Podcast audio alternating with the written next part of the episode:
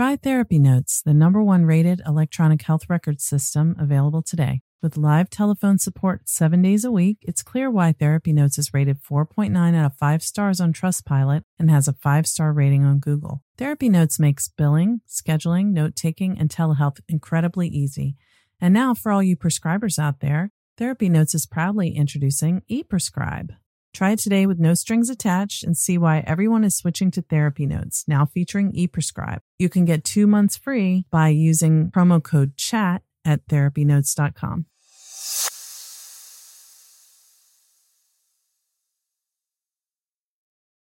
Trauma Therapist Network is a website to learn about trauma and how it shows up in our lives and to find a trauma therapist. Go to traumatherapistnetwork.com to find a trauma therapist near you today.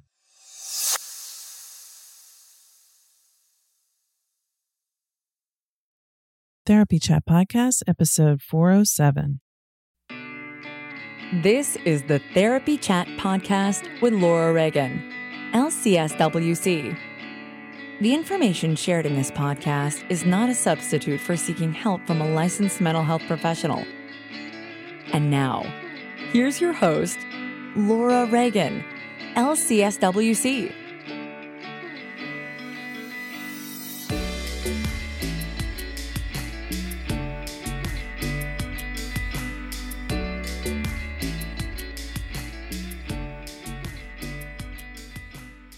Hi, welcome back to Therapy Chat.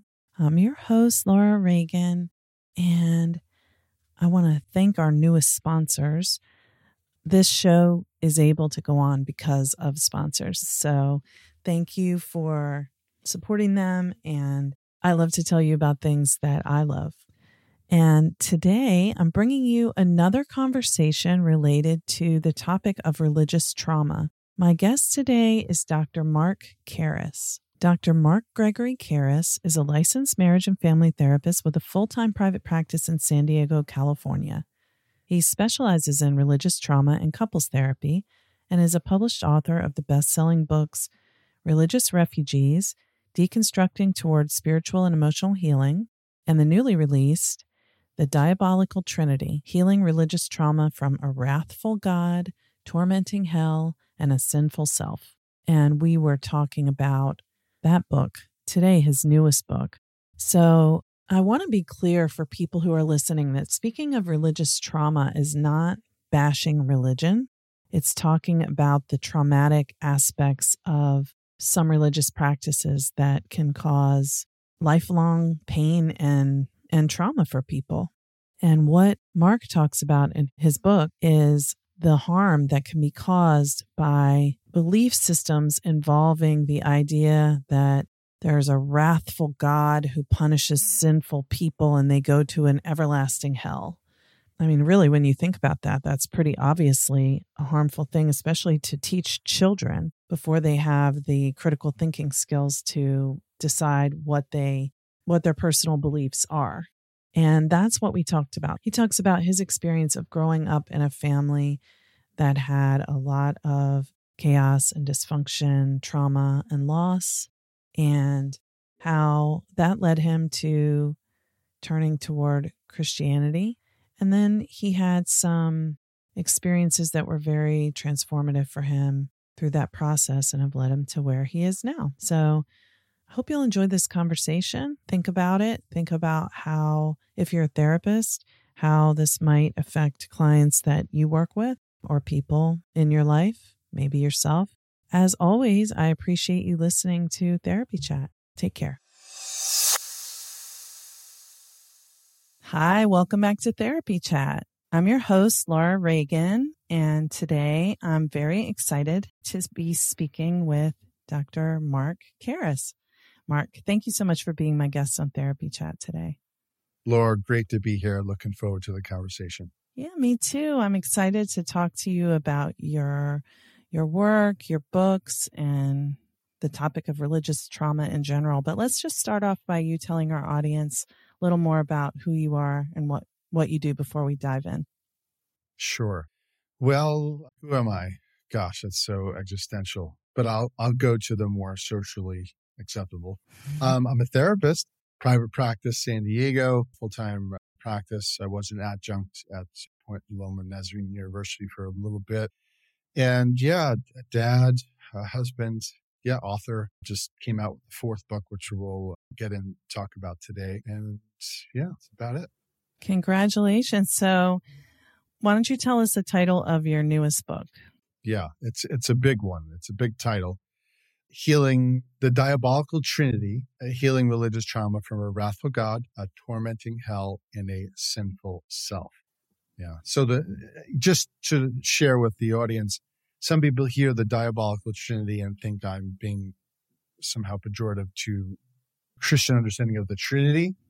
So for some reason, I have to make that explicit. I'm not talking about the Trinity, but the interrelated understanding of, yeah, a wrathful God tormenting hell and a sinful self, otherwise known as hell indoctrination. Well, yeah, I think that's great that you just explained that because it is a little bit of a provocative title, right? That I would say, yes. but the the trinity of a wrathful God tormenting hell and a sinful self are a pretty mm. destructive mm. group of of three. So I think it fits. Yeah, yeah. There's a reason that I, I sort of named it that way in the sense because I was just going to talk about the religious trauma of hell, hell indoctrination. But then I was, as I was wrestling through it and writing, I realized you cannot have a hell where there's eternal conscious torment without a wrathful God who created it. And you can't have that kind of hell without evil and sinful people to be put there for eternity. So I, yeah, so there is this interrelated trifold nature of these of hell indoctrination that they can't be separated. And as you suggested, they have a lot of negative uh, consequences. I will say not for everybody, which makes this an interesting conversation because another person's theological trash is another person's theological treasure. So there are people who come out unscathed with this kind of doctrine and praise God for being so just to have created a place like this because God is so holy. But I, I'm more focused on many people who have experienced it as traumatic. We'll talk about more about that in a, in a minute, I bet. Yeah.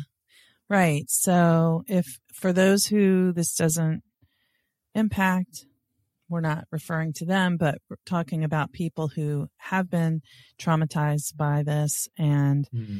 so let's start off with really how did you get into mm. working with and writing about hell indoctrination and religious trauma?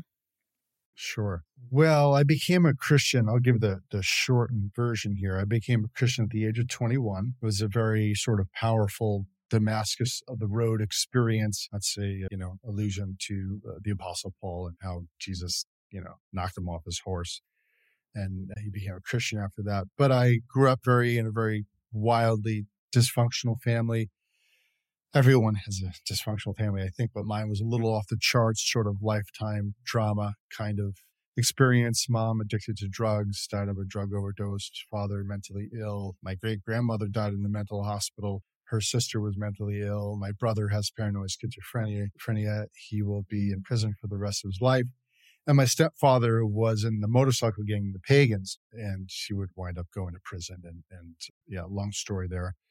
So I, I did become a Christian and it was really life changing for me. It was a very spiritual, transformative experience. But then I got saved from one hell, in a sense, into another in a very, what they would call a legalistic church. Men couldn't have facial hair. Women couldn't even trim their hair or it would be considered sin. And they would be actually uh, scared of going to hell because of it. And so this kind of religious milieu created such a you know, really bound me up in a very anxiety, a trauma ridden way that I got to the point where if I drink soda, I thought I would defile the temple of the Holy Spirit and that I would go to hell. And I remember having an experience with, there was a visiting preacher where I we went to this event and I looked up to him like he was like God's prophet, you know. And I remember telling him that I drank wine at a wedding, just, you know, it was in passing, you know, talking about the wedding experience. And he looked at me and he said, You are in danger of hellfire. I was like, Why? Because I drank wine. Hmm. And within this religious tradition that was called Apostolic Oneness Pentecostalism, even drinking wine was considered a sin. And that created such an indelible mark on my nervous system that I think that and many other experiences of really being scared of, of an omnipotent kind of God who can cause punishment, violent punishment, not only in this life, but in the life to come, really set my nervous system as a very sensitive soul to, to experience what we would call religious trauma at some point. So having my own experiences, then becoming a therapist, experiencing many other Christians and other traditions where religious trauma was a thing. And people don't realize this is actually a sort of a subculture. It's a subset of people because some people could be in a church like and, and come out of it like, yeah, I didn't experience any trauma. Yeah, I was taught about the rapture and and hell and stuff. But I really didn't buy into it. But some people that I would work with would experience very debilitating symptoms uh, due to religious trauma. And so then I really had a real passion for helping people recover. Not only, you know, can people be traumatized by authoritarian coercive leaders. So that's where spiritual abuse came from. And there's an evolution of consciousness around this stuff. But beliefs, religious beliefs, can also be traumatizing. Yeah. So this is something I've become very passionate about. Yeah. Well, and thank you for sharing, first of all, about the losses you've experienced, your mom and and the things that have happened in your family and all the the pain that you mentioned, even speaking so yeah. briefly about it. Yeah. And also for sharing about, you know, how this became what you focus in in your work. And I guess it would make sense to me just to ask like obviously I know about trauma, but how does mm. religious mm. trauma specifically mm. show up for people? You know, you talked about being anxious and bound up in that, but there's like, as you were talking about, I was just thinking like, sure, sure. Where there's the person who's in the experience, who's trying to kind of follow the rules. And it sounds traumatizing to have so much powerlessness and, and so much, you know, external control. And when you've already been right, raised in a traumatic right. home, that makes sense that that would be both like keeping yeah. you in that environment and keeping you sort of frozen within that environment in a way. Sure, sure. Potentially, yeah. but but what is it how does it show up the trauma itself for people when they're dealing yeah. with religious trauma? Sure. Well, maybe I'll start off by just talking about maybe an operational definition for me and I very sensitive to defining trauma and religious trauma because I really wanted to come from the heart and the mind and the body of people that I work with. But sort of in general, religious trauma describes the enduring harmful effects caused by repeated encounters with suffocating religious beliefs, oppressive and painful behaviors from religious people, uh, such as, you know, rejection and demonizing and pathologizing and we can talk more about that, but also constricting rules and confining religious structures. So, religious trauma often has negative effects on one's nervous system, emotional landscape, view of self and others, relationships. And so, for me and, and others, the symptoms occurred gradually over time. I would say similar to drinking water contaminated with toxic metals, where an individual is unaware of the slow drip poison that slowly seeps into their body. And I've also experienced a couple of jarring religious traumatic events that was likened to an earthquake that can instantly shatter and shake an individual's foundation and leaves them struggling to regain footing in the world. So in a general sense that, you know, that's religious trauma as, as Laura Anderson, she's coming out with a book I think is phenomenal when religion hurts. Uh, trauma is trauma. Religious trauma is trauma. And so, you know, like I said, it could be due to beliefs, oppressive, be, painful behaviors, uh, constricting rules and religious structures. But how it shows up can be different. But in the book, I talk about the debilitating anxiety that can come from this, of the trauma's effect on the body and the view of the body. Because remember, it's I'm also in hell indoctrination, I'm talking about original sin and the notion that we're no good. How often that I heard the, the lines of your heart is deceitfully wicked above all things. There's nothing good, mm-hmm. nothing good dwells within you, or repeating the scriptures in the New Testament where uh, it said that our righteousness is as filthy menstrual rags, you know, or that there's nothing good within the body. It's fleshly. It's not spiritual. So hearing these messages over and over again, we're going to have a certain view of self that is very debilitating, very constricted, very shame filling. And that's another piece of the toxic shame that can come from this. And then, of course, the, the bedfellow of shame of the self criticism. I'm a sinner. I'm no good. I'm evil. Nothing good dwells within me. So of course you're going to walk around almost on eggshells in the earth and throw in some other doctrines of, of demons, right? Where there's like a demon behind every bush. That's the way it was for me in this Pentecostal tradition, where not only God can harm you for sinning, uh, but God can send some demons to harm you, or it opens the doors to the devil and so I remember being deathly afraid. Imagine the the panic, the hypervigilance one would have. Like I literally would walk around like who's a Christian, who's not, uh, who's like filled with demons and who's not. If I did this sin, be a little personal. I remember I, you know, I masturbated, and that's a whole other topic of purity culture. You know, it's a big conversation now, not only for women, but men have been affected but I literally thought that I would go to hell, that I would open the door to demon oppression in some way because I engaged in a form of self pleasure where people in my tribe and religious tradition got kicked out of church for not being able to stop masturbating. So imagine the anxiety around that. And then I talk about betrayal trauma and, of course, rejection from the community so there's a lot of, of consequences and how trauma can show up in religious context.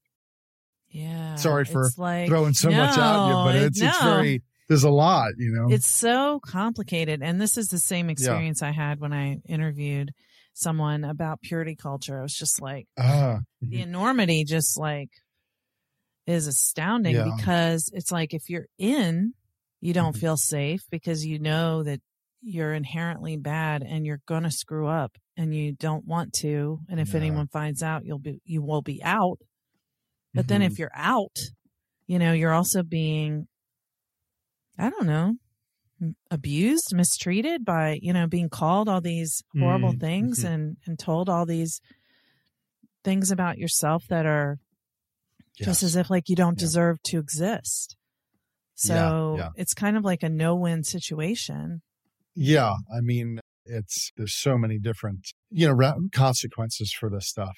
I mean, we all you know this it, rejection hurts. Like that in itself, being rejected from our community. You know, we are neurobiologically wired to belong to a tribe and intimately connect with others. So when leaving our fold, a little sort of plug to when uh, Marlene Winell's uh, book, the sort of grandmother of religious trauma material, you know, it, it leaving our fold in our tribe it could fill us with tremendous anguish and turmoil, right? Because we have a need to feel safe and to feel loved and belong and and so it really taps into that primitive aspect of our of our brain. And so these things, when we're kicked out and shoved out or judged for being out, our nervous system encodes these you know, loneliness and isolation and rejection as primal threats. And loneliness can cause anxiety and produce considerable amount of stress hormones, which ripple through our bodies and brains with a lot of consequences to our immune system and well-being. And I think there is research where it shows that rejection is shown up in our brain. is just the same area where physical pain is. Yeah, right? I've seen so that. rejection uh, is painful. It hurts. And it's just like physical pain, but people can't see it. You know, it's something that we hold within ourselves. And then again, throw in the isolation and the aloneness. So there's a lot of consequences to religious trauma. Yeah.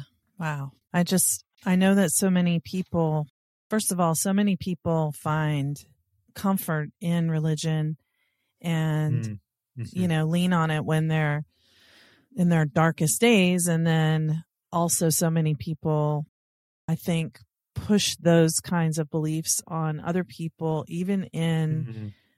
a desire to help them. Like, you know, I can remember with my children, you know, some family members who were very religious and we were not, who were very concerned about if we didn't have our children baptized, they would go to hell. And I was so offended by that. Like, Mm. my children are little balls of love. They're not going to hell. I don't believe in hell anyway. Yeah. But, you Mhm. know, to that other person, to what I felt was they were being oppressive towards me. But in their mind, they felt that they were actually trying to help me and my children. Yeah, that's it really does point to the complexity around religion. I always try to take a compassionate lens. Yeah. And, you know, these people, I was there myself, you know, I was telling people what I thought was the truth, you know, and, and part of healing from relig- religious trauma is for some, there's so much guilt around, gosh, I told so many people that they were going to hell and some people, you know, let's say LGBTQ plus, you know, where they remember, you know, shaming them and, you know, telling them that there was going to be this God who, you know, there's such cognitive dissonance. This God loves you, but if you don't do what this God says, he will send you to be punished for eternity. Like not just 10 years, a hundred, a thousand, a million, a billion, trillion, zillion, like eternity to be punished because you did not do believe in the right way. So that's one aspect of, you know, in some of my work, working with people is helping them heal from not only the trauma that was incurred to them, but sometimes the trauma that they incur upon others because of uh, things that they were telling them. So there's a lot of nuance here. There's a lot of complexity to, and, and may I just say one more thing? You reminded me of the compassion. I religion um, and healthy religion can can be healthy. You know, like when I talk about this, I don't want to give the impression that I'm anti-religion, anti-spirituality. I mean, there's some beautiful aspects to healthy religion. And so I never want to knock that. It's, it helps us to, you know, to make our way in the world when there's so much complexity and chaos can offer comfort and community and care. So I just want to put that piece in there. I'm not here to trash religion. I'm, I'm more here to talk about trashing toxic religions. And I'm not even talking about people. I'm talking about the beliefs, the system, the structure uh, that's sort of involved in perpetuating these kinds of things. Therapists, we've all had that moment. You wake up in the middle of the night. Oh my gosh, did I do my notes? Well, you don't have to worry about that anymore when you use therapy notes. Therapy Notes makes it easy to write your notes, get them done quickly, but thoroughly. My group practice has used Therapy Notes for six years, and everyone always finds it easy to use. But the best thing is, if you do need help, you can call their customer service number and a person answers the phone. And anytime I've ever had to use it, which is maybe three times in the past six years, my issue has been resolved easily with a cheerful demeanor in 15 minutes or less. So I highly recommend Therapy Notes. And don't forget, go to therapynotes.com and use promo code chat to get two free months.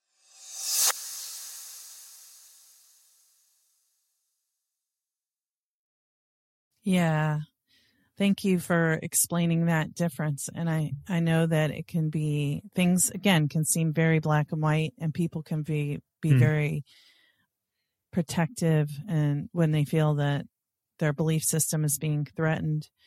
And I know so many people who have been raised, and this is another point I wanted to bring up is you joined that, that group when you were 21, but so many people never even have a choice.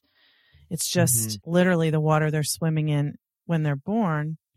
And I feel like there is, you know, developmentally and attachment wise, when we are in our first three and four years, the whole shame thing is a very important developmental stage that we can sort of get stuck with when things are overly focused on bad and good.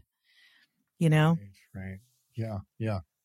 I, in my personal experience as a therapist, the most, uh, the severe, most severe religious trauma is found with people who grew up in, in religion. Yeah. Where, you know, the technical word for it would be more complex PTSD. And there's, it's huge and it's very intricate, the work, because they are, they not, they have to be able to tease out, which is very hard the trauma that came from religion and the trauma that came from my relationship with my parents and the entanglement within all that. And then there's also the, you know, gods in there too. So, and, mm. you know, somehow in disentangling a people's understanding of God, because some want to still hold to a relationship with God, but to tease that out that, oh, God is not the community. And it's possible that the community and my parents were not, you know, they had a version of Christianity. They had a version of God that they were in relationship with that did not necessarily correspond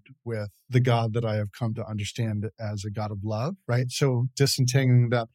But there's also people who are like, well, screw religion, you know, F God, F, and, and I, I honor where people are at. And there's a lot of people who say, yeah, I've uh, been there, done that, got the t-shirt. And I'm okay with either not knowing and being an agnostic or some, for some, it's just a staunch sort of atheistic uh, sort of approach.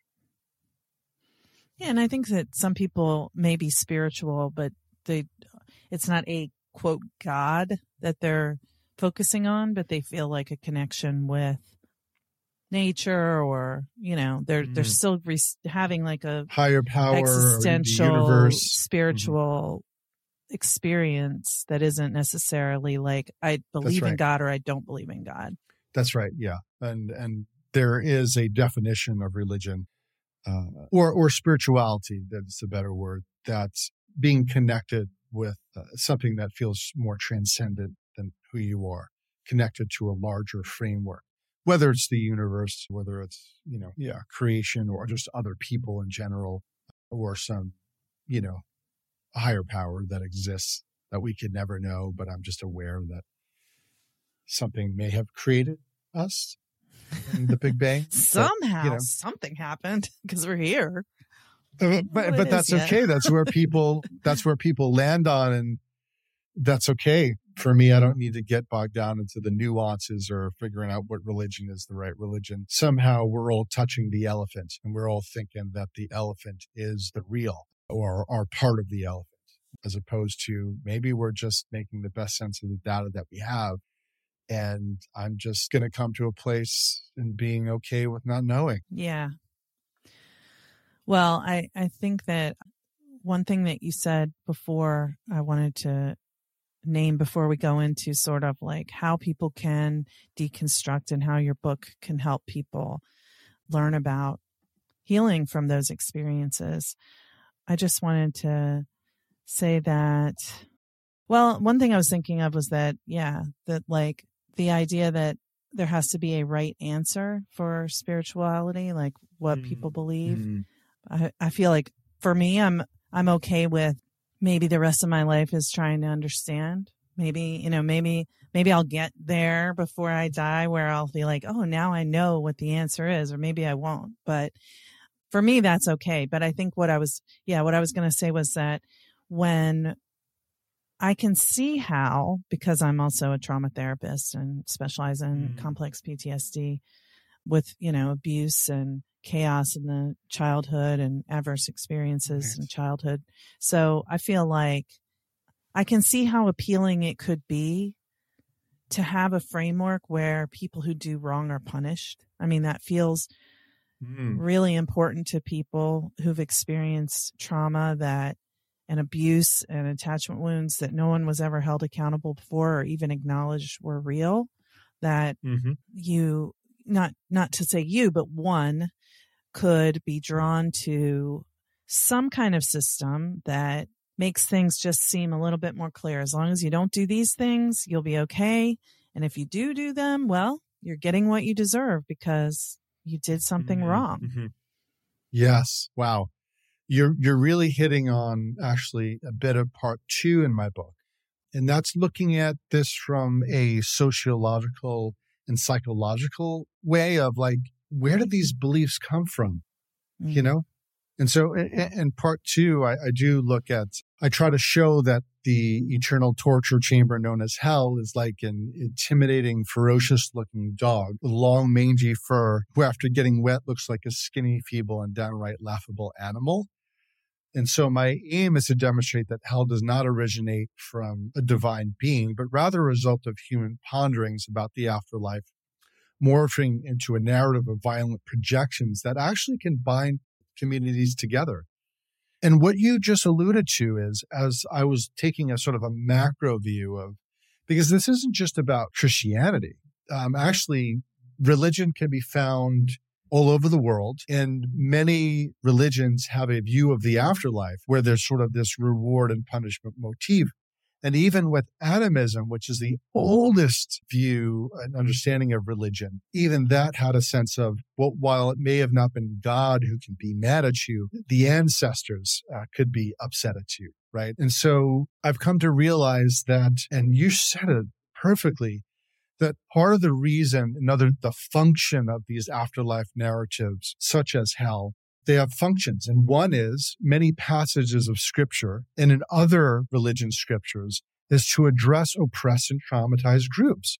And in a Christian sense, the Israelites, well, uh, Jewish and Christian, the Israelites are Christians. So they were used, these narratives by biblical writers to provide comfort and assurance to these groups assuring them that the suffering at the hands of other tribes and unrighteous individuals would come to an end, that the perpetrators and evildoers would be punished, while the oppressed would be rewarded with a form of eternal life with God. So there really is a function. And another function, just to mention one more briefly, was, and again, this is in various religions, it was historically utilized to enforce religious doctrines and practices. Why? To maintain social cohesion within the religious communities because the fear of eternal punishment or punishment by a divine figure served as powerful motivators, right, for individuals to adhere to religious teachings and norms while encouraging them to be loyal to their communities. So these religious narratives function, right? And those are true, at least in my understanding, from a sociological perspective, to encourage the oppressed and to maintain uh, community cohesion makes sense. Uh, but, you know, as we have evolved, I think we can do something better than the stick. And I think the carrot and actually love and self acceptance and other acceptance and, you know, decreasing tribalism, I think is a good thing in our day and age. Mm-hmm. Yeah. Yeah. And I just want to add to that, like, quickly, that the whole idea of this eternal damnation when you know someone's being told you're you're sinning you're sinning mm. and you're going to hell forever and if it's something like identity like who they are being let's say gay trans mm-hmm. you literally won't be able to escape from from that for your life mm. on earth even if eternity even if there's a possibility that this isn't true about the hell mm-hmm. existing after your life, you're in that a form of hell, you know, at the time. Yes, yes. Because you're and, just being told that who you are is just intrinsically sinful, un- evil, acceptable, despicable, yeah. abominable. Right. And the reason why I'm so passionate about this is because what you just said, and here's the, the raw truth about this some people have killed themselves. I know, yeah. Because of these ideas, right? Because if you believe a God believes that about you, and God's community believes this about you, and then throw yourself in a family who believes what they all believe about you, people have killed themselves because of religious beliefs. So that's why this conversation matters. And that's why I, I, I care yeah. about this topic. Yeah, because it's inescapable even God, you know, sees all and knows all. Right. Like, what can you do? You can't change who you are, but who you are is yeah. unacceptable to God. I can see, you know, and and I hope that mm. you know, maybe if anybody hears this who didn't know that there were other views, maybe that will help in some way. Yeah, yeah. And and speaking of other views, just really quickly, there are other views of the afterlife, even within the Christian tradition.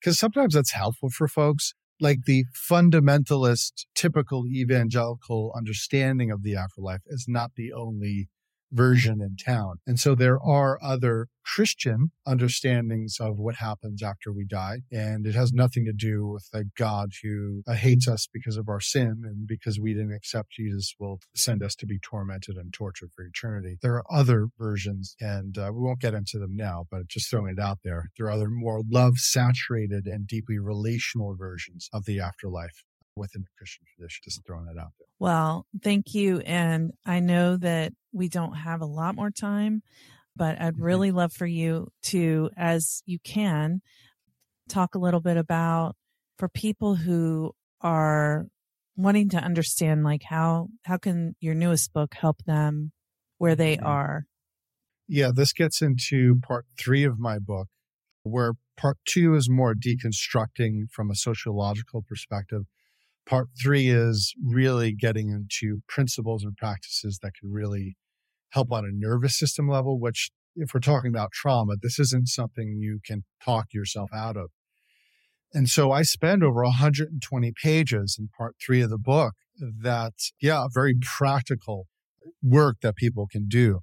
Because there are two aphorisms I mention frequently in, in my trauma work is that facts will not heal the tracks and information does not necessitate transformation. So remember the trauma, any kind of trauma, but the trauma of hell indoctrination is lodged in the tracts of our subcortical nervous system. So since trauma's imprint is on the mind and body, knowledge alone is insufficient to heal. So it's impossible to talk or lecture a victim out of chronic shame, unrelenting inner criticism, unworthiness, helplessness, insomnia, rumination, flashback nightmares, and disturbing feelings. So part three, I talk about all kinds of different ways. You know, so I talk about memory reconsolidation, imagery work that people can do. I talk about a little bit of sort of EMDR, you know, therapeutic work that can people can do with bilateral stimulation and again, compassion imagery. One of the most powerful work that I've experienced for myself and others is self-compassion work and not mm. just ideas, but this gets into Kristin Neff's work and others like self compassion almost becomes a subversive middle finger to toxic religion, where you were told that God thought you were despicable. You're told that the community thought you were despicable.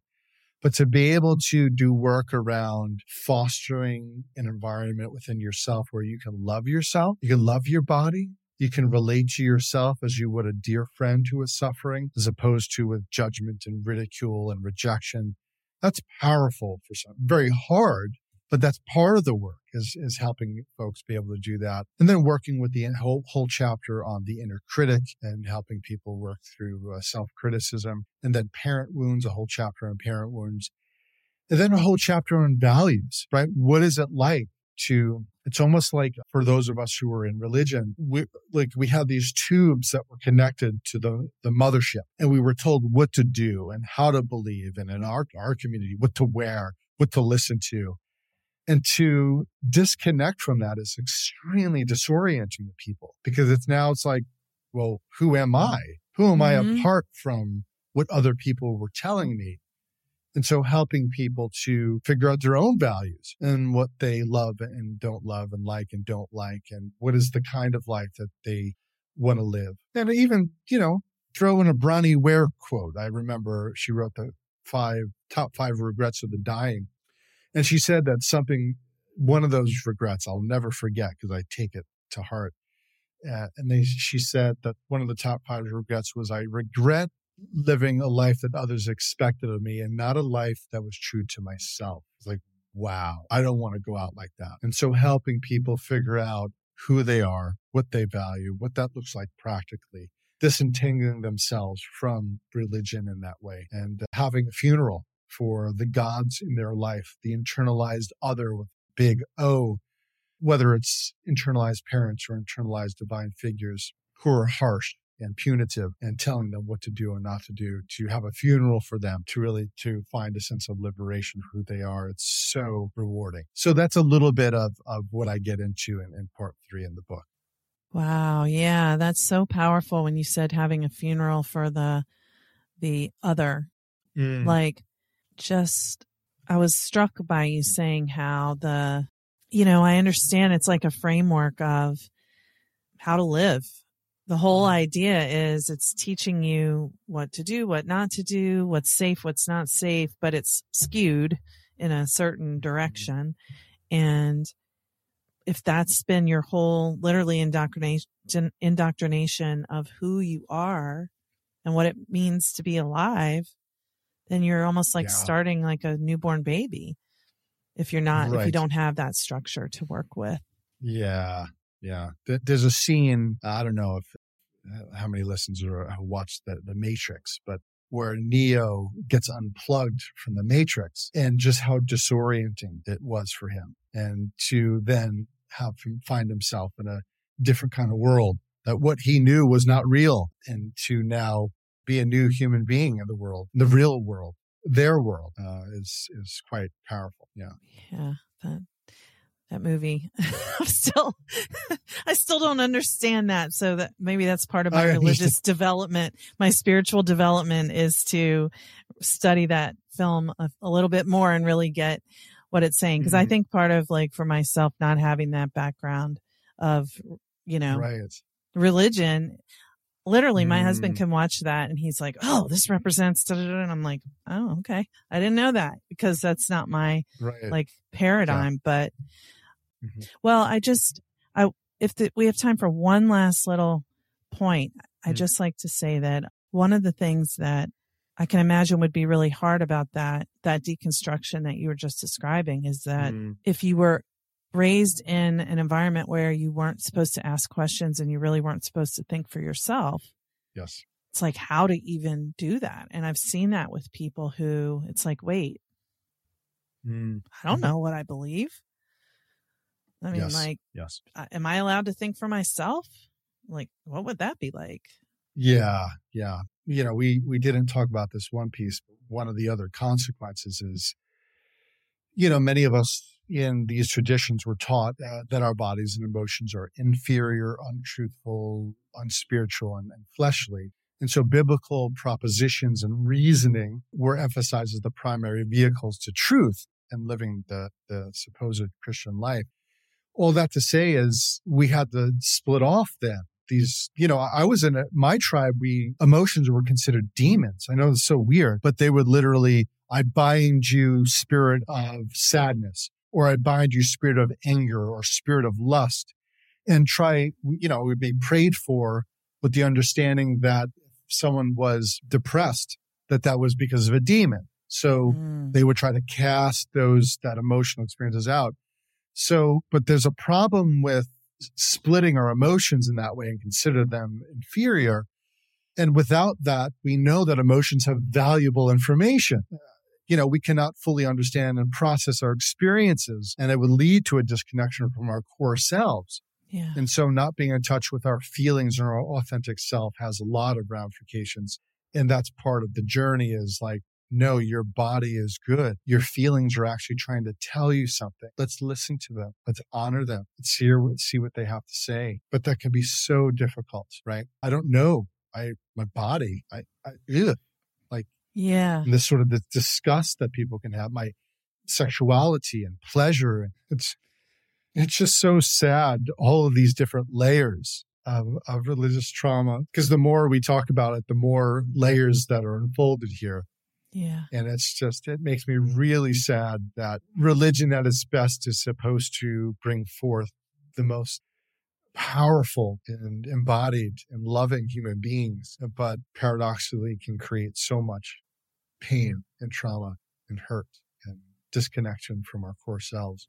It's really sad. Yeah, it really is. It really is. Thank you for your vulnerability and and for what you're doing to change this for others.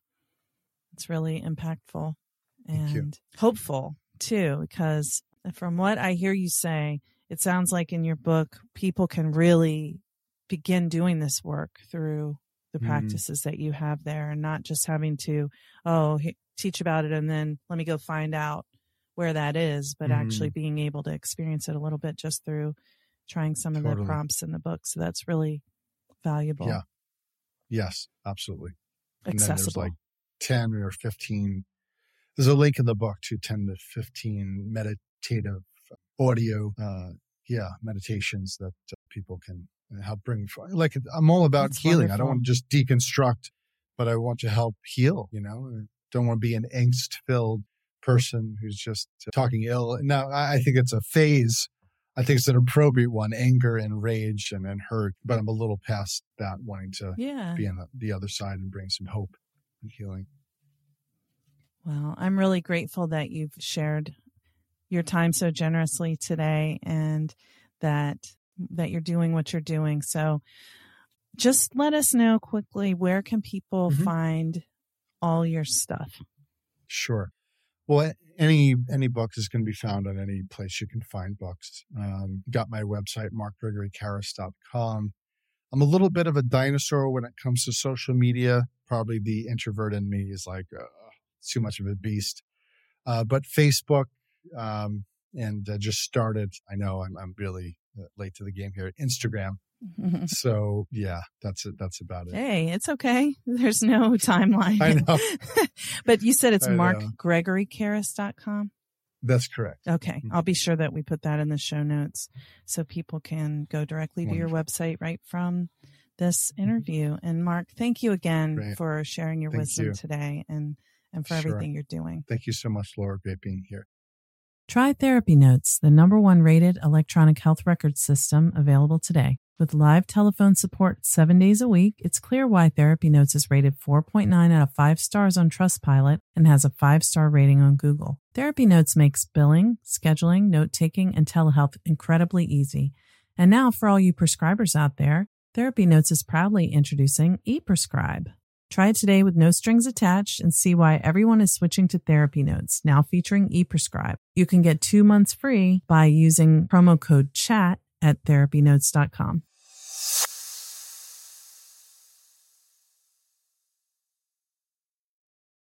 Trauma Therapist Network is a website to learn about trauma and how it shows up in our lives and to find a trauma therapist. Go to traumatherapistnetwork.com to find a trauma therapist near you today.